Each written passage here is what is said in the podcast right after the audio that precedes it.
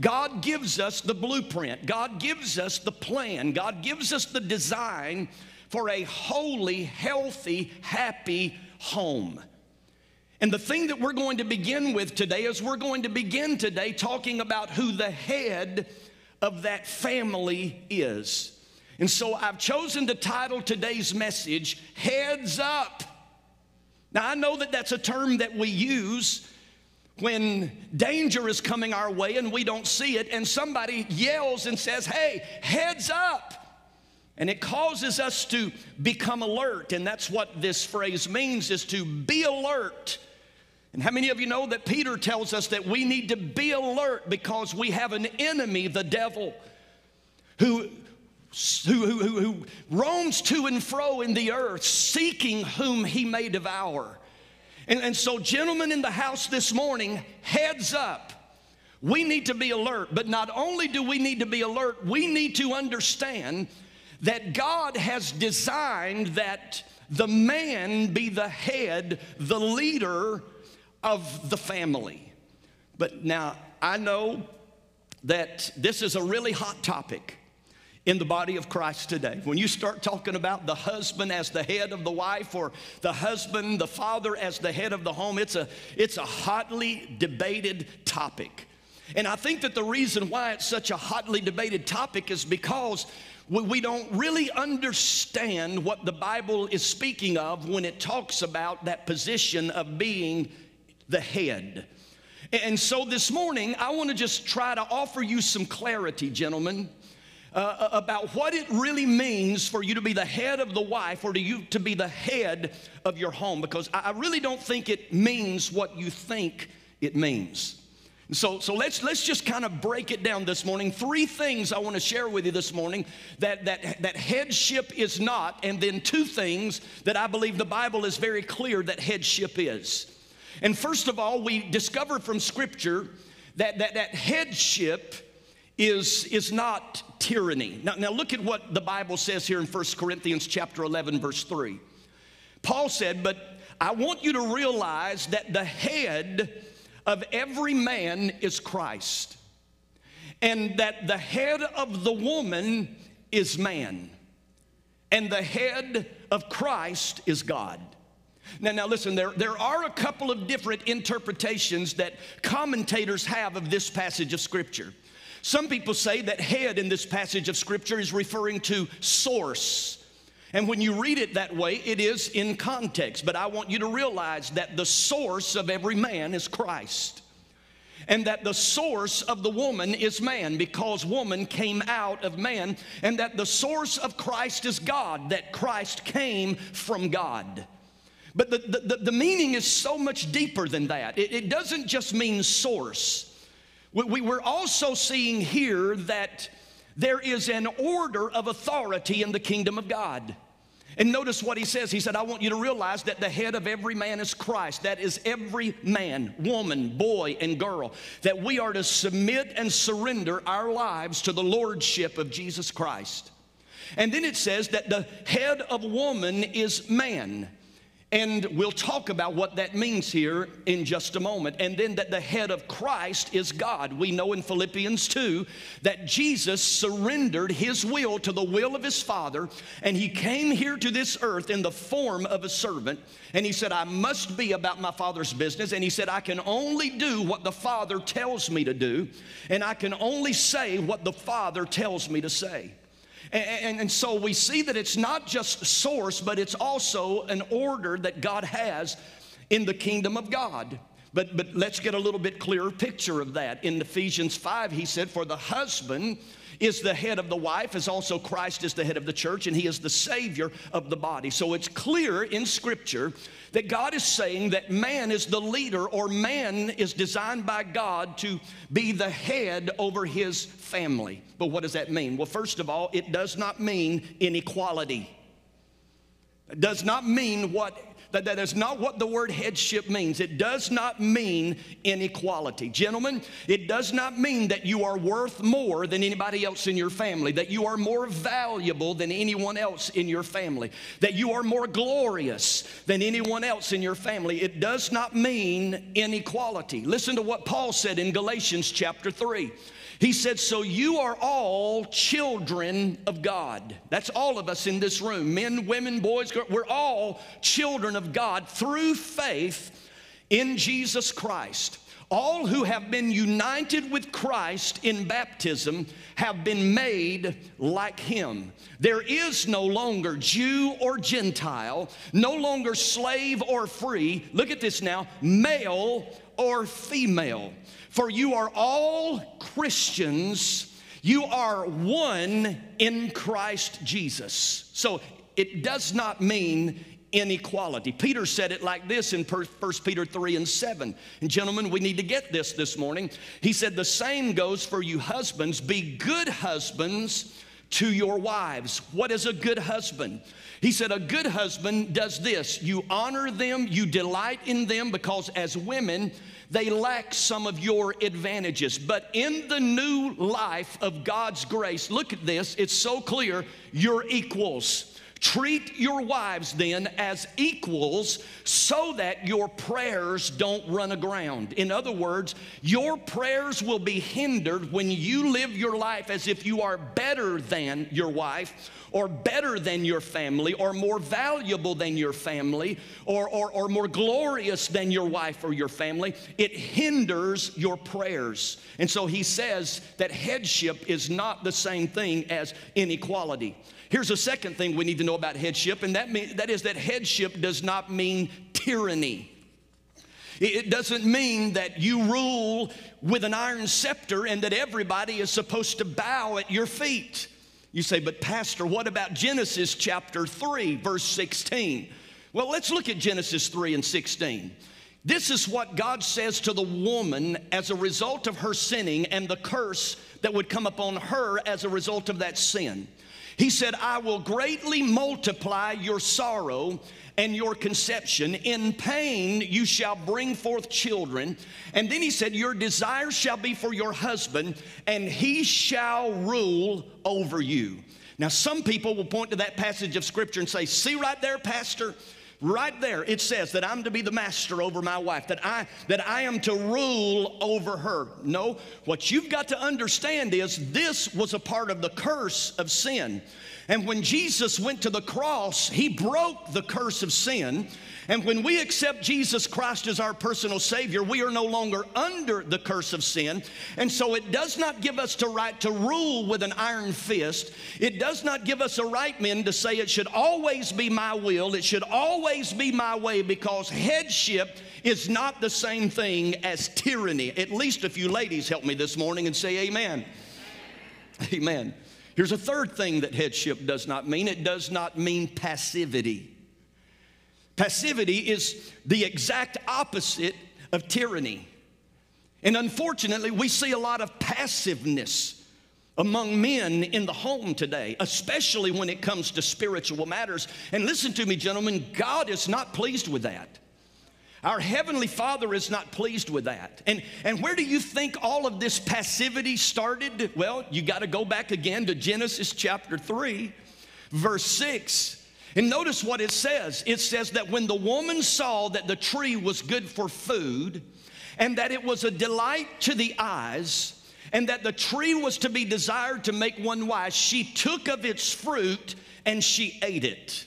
And then notice what happens. And she also gave some to her husband. Look at this now. Who was with her and he ate. Don't think that Adam was on the back side of the garden somewhere, not aware of what was going on.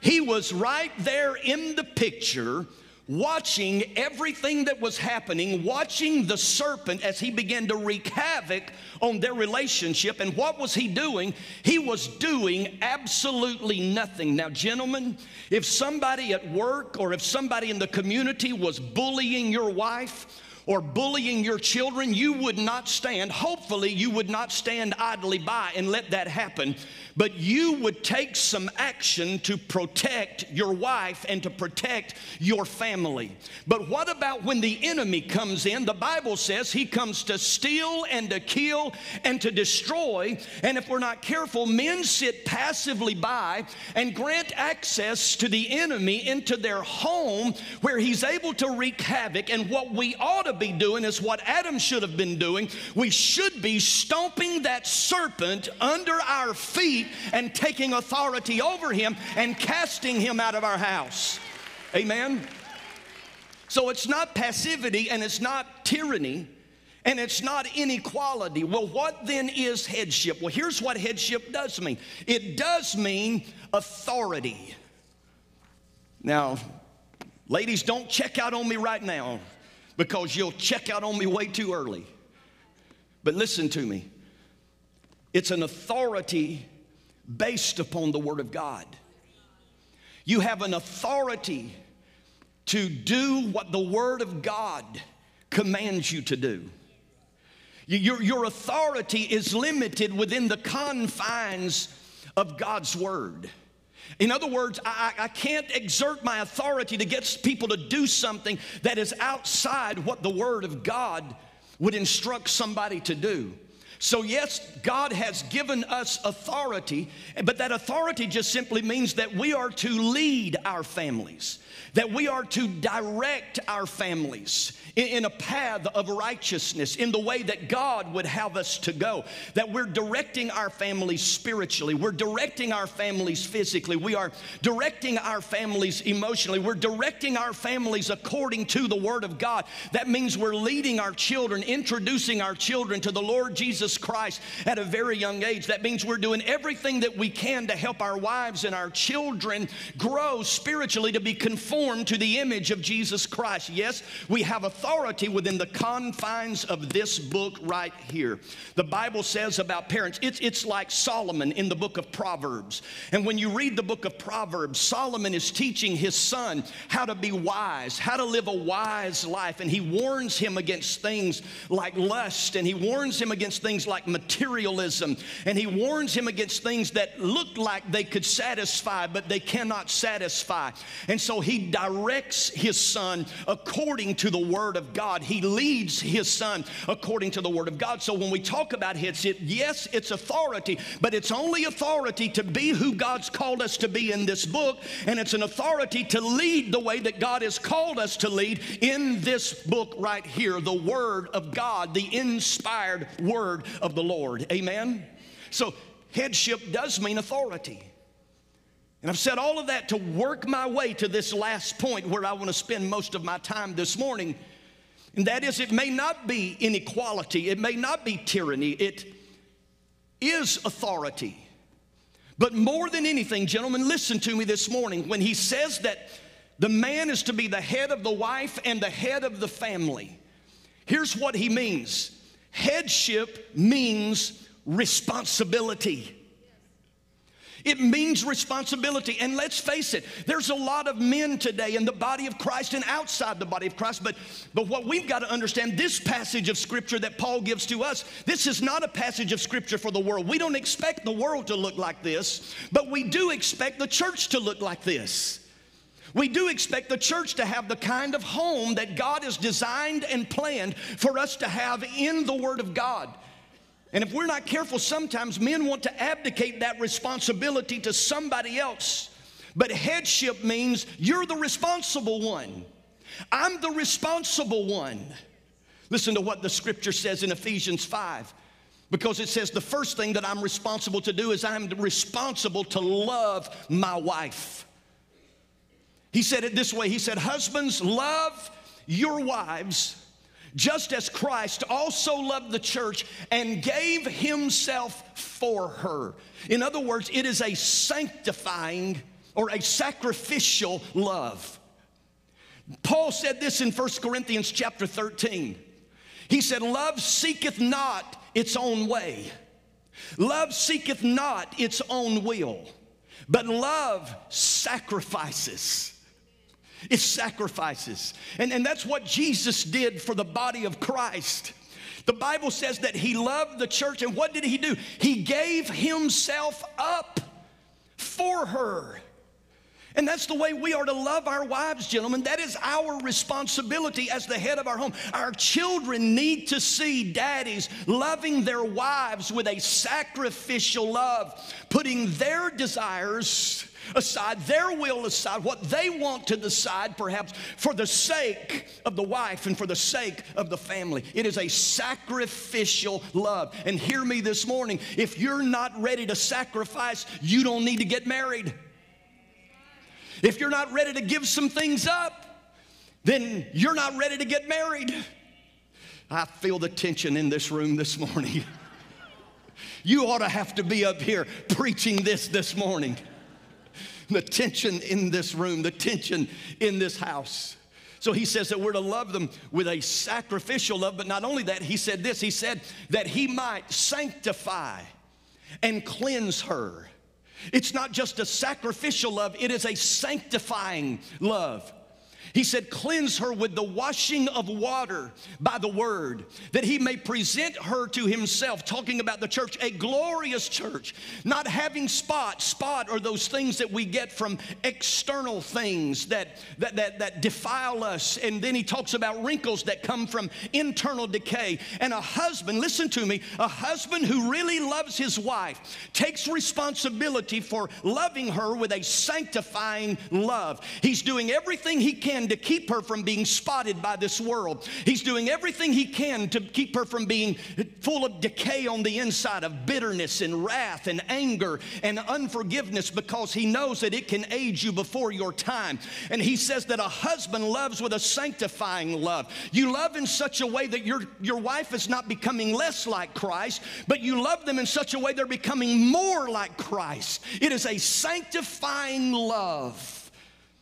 That is the responsibility of every husband in this room here today, but not only a sanctifying love. Then notice what he says. He said, So husbands ought to love their own wives. Boy, the plot thickens, doesn't it? So husbands ought to love their own wives as their own bodies. In other words, if you truly love your wife, if you take the responsibility of loving your wife the way that Christ loves the church, then you won't need another woman to satisfy you. You won't have to look upon another woman. You won't have to lust after another woman because the woman that you have, the wife that you have, you will love her and it will be a satisfying love. You will be satisfied with her and her alone and nobody else. And can I tell you that any interference in that relationship, the Bible is clear, it's sin. Somebody needs to help me preach here. I feel like I'm out on an island all by myself here today. Amen. Love your wives, husband. That's the responsibility. That, that, that, that's what it means to be the head of the home. You lead by example. And your children are watching the way that you love your wife. Love your wife, love your kids with a sacrificial, sanctifying, satisfying love. But then notice what he says. He says, You also have, we also have a responsibility to our children. And he says, Fathers, do not provoke your children to wrath. How can we provoke our children to wrath? Saying one thing, doing another over an extended period of time can cause a child to be provoked with wrath. It's another way that we can provoke our children to wrath favoritism.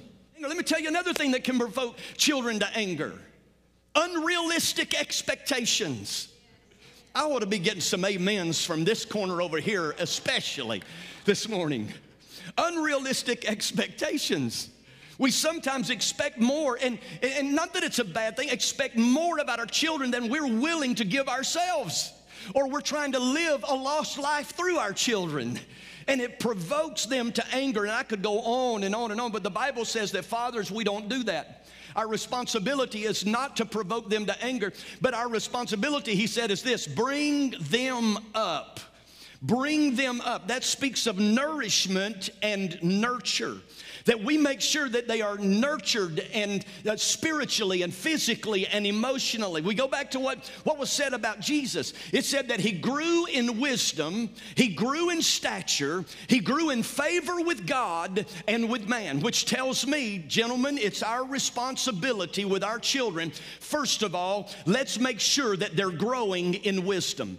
Let's make sure we are imparting to them wisdom.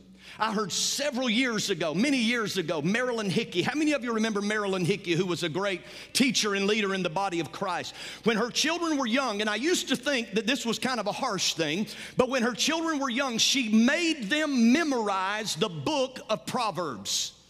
She made them memorize. She worked with them and helped them to memorize the book of Proverbs. Why? Because if we know what the book of Proverbs says and we live our life according to those proverbs, according to that wisdom, our the Bible says we will succeed. Amen.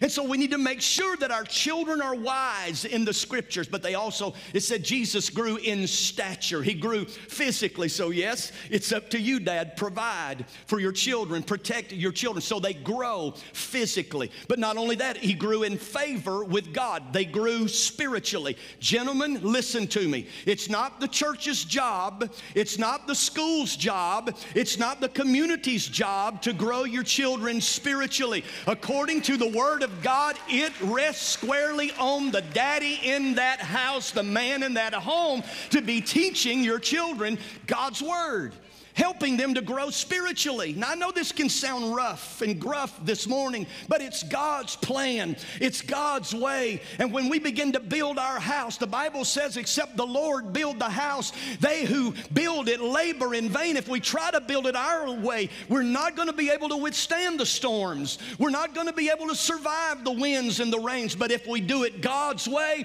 and we build our house upon the rock, we can survive anything that may come against our families. Amen. And then he said he had favor with man. You need to teach your children how to succeed socially, developing relationships, getting along with people, having relationships and friendships. It's the responsibility. He says this. Now, notice, he said, and fathers. He specifically is speaking here to us men. He's speaking to us fathers. Do not provoke your children to wrath. Bring them up in the training and also in the admonition of the Lord. And that word admonition, again, just simply means encouragement and instruction. You know, one of the ways that we can provoke our kids to wrath if we're not careful is always criticizing them and never praising them. They need to be praised, they need to be encouraged. Same with your wife, gentlemen. If you're not careful, it can be always criticized, never praising. You need to praise your wife. You need to encourage your wife because it's our responsibility. And this is where it starts. And really, this is not just where it starts, this is where it starts and ends. It's for dads. Heads up. Heads up. There's an attack against your home. It's coming, and you need to be alert, and you need to take your place in the home. You need to take your place in your family. Genesis, we go back. This is where I'm going to close, and team, you can come. But in Genesis chapter 3, verses 8 and 9, this is after Adam and Eve have sinned. And they realize their nakedness. You do know they'd always been naked. They just now, after they've sinned, recognize their nakedness and they're ashamed and they're full of guilt. And out of their guilt and shame, they're hiding from God. But notice, God comes pursuing them. Gentlemen, here's what I want you to know this morning. This, this message is not about creating shame and guilt and condemnation, but it's to let you know that even though you may have failed in this role that God has placed you in, He still comes looking for you. He's still pursuing you. He's still coming after you. And that's what he does here with Adam and Eve. They've blown it. They're hiding from God. They think God wants nothing else to do with them except maybe to annihilate them. But to their surprise, here he comes looking for them. And it says that they heard the sound of the Lord God walking in the garden in the time of the evening breeze, and the man and his wife hid themselves from the presence of the Lord God among the trees of the garden. But then I want you to notice what happens next. This is, this is so important that we see this. But the Lord God called to the man, not to the woman. God called to the man. Why? Because the man was the one given authority. And the man was the one given the responsibility. And so the man is the one who has to answer to God. And he says to the man, Where are you? What a powerful question. Dad, where are you? Husband, where are you? Father, where are you? Head, where are you? God's looking for you. And He's not looking for you to annihilate and to destroy you. He's looking for you because He loves you and He wants to restore you. And He wants to restore your marriage and He wants to restore your family, but He starts with you. With you. I'm going to ask everybody to stand in the sanctuary this morning. What a sobering question. Where are you? Step up. Heads up. Where are you? God's looking for you. You can't hide. Where are you? Take your place. Your divinely assigned place in your marriage, gentlemen. Take your place, your divinely assigned place in your family. And I believe even in the community and even in the body of Christ. Man, where are you? Heads up, men. God has called you to be the leader of your family. If you want to have a happy, healthy, holy family, God's given you the design, the plan, the blueprint for that to happen. And it begins by men taking their divinely assigned role as the head or the leader of their family. Now, that doesn't mean tyranny, it doesn't mean passivity, but what it does mean is that God has given men the responsibility to lead as God has called us to lead. That means you have responsibility to love your wife just as Christ loved the church and gave himself up for her. That means you are to love your wife with a sacrificial love. You're also supposed to love her with a sanctifying love. Your wife should be more like Christ, not less like Christ as a result of your love for her. And then it's a satisfying love. You find satisfaction in your wife and your wife alone. And God has also given us men responsibility as it relates to our children. We're not to provoke them to wrath, but we are to bring them up. We're to nurture them. We're to nourish them. Just as the Bible said about Jesus, he grew in wisdom, in stature, in favor with man, and in favor with God. And it's our responsibility to make sure that our children are growing in the same way. And then he says that we're to bring them up in the nurture and admonition of the Lord. That means that we are to encourage them, to praise them. If we're not careful, we can fall into a trap of always criticizing our wife, always criticizing our children. But they need our encouragement and they need our praise. So I want to pray for the men today that God has appointed to lead their families. Father, I just lift up those families that are watching this broadcast today, and especially for those men in the home that you have divinely assigned to be the leader of that home. I pray today, Father God, that you will enable, that you will empower them, that you will give them the wisdom they need to lead and to lead in such a way that it will glorify you. And we know that that begins by us first submitting our lives to you. And once we've done that, then we can lead our families well. Thank you for that power and that grace in Jesus' name. Amen. We have a vision here at Sumiton Church of God to transform our community for the glory of God, and we believe that begins with a transformation of the family. So I'd like to invite you to join me as we continue our home series this coming Sunday at 1045. I look forward to meeting you there.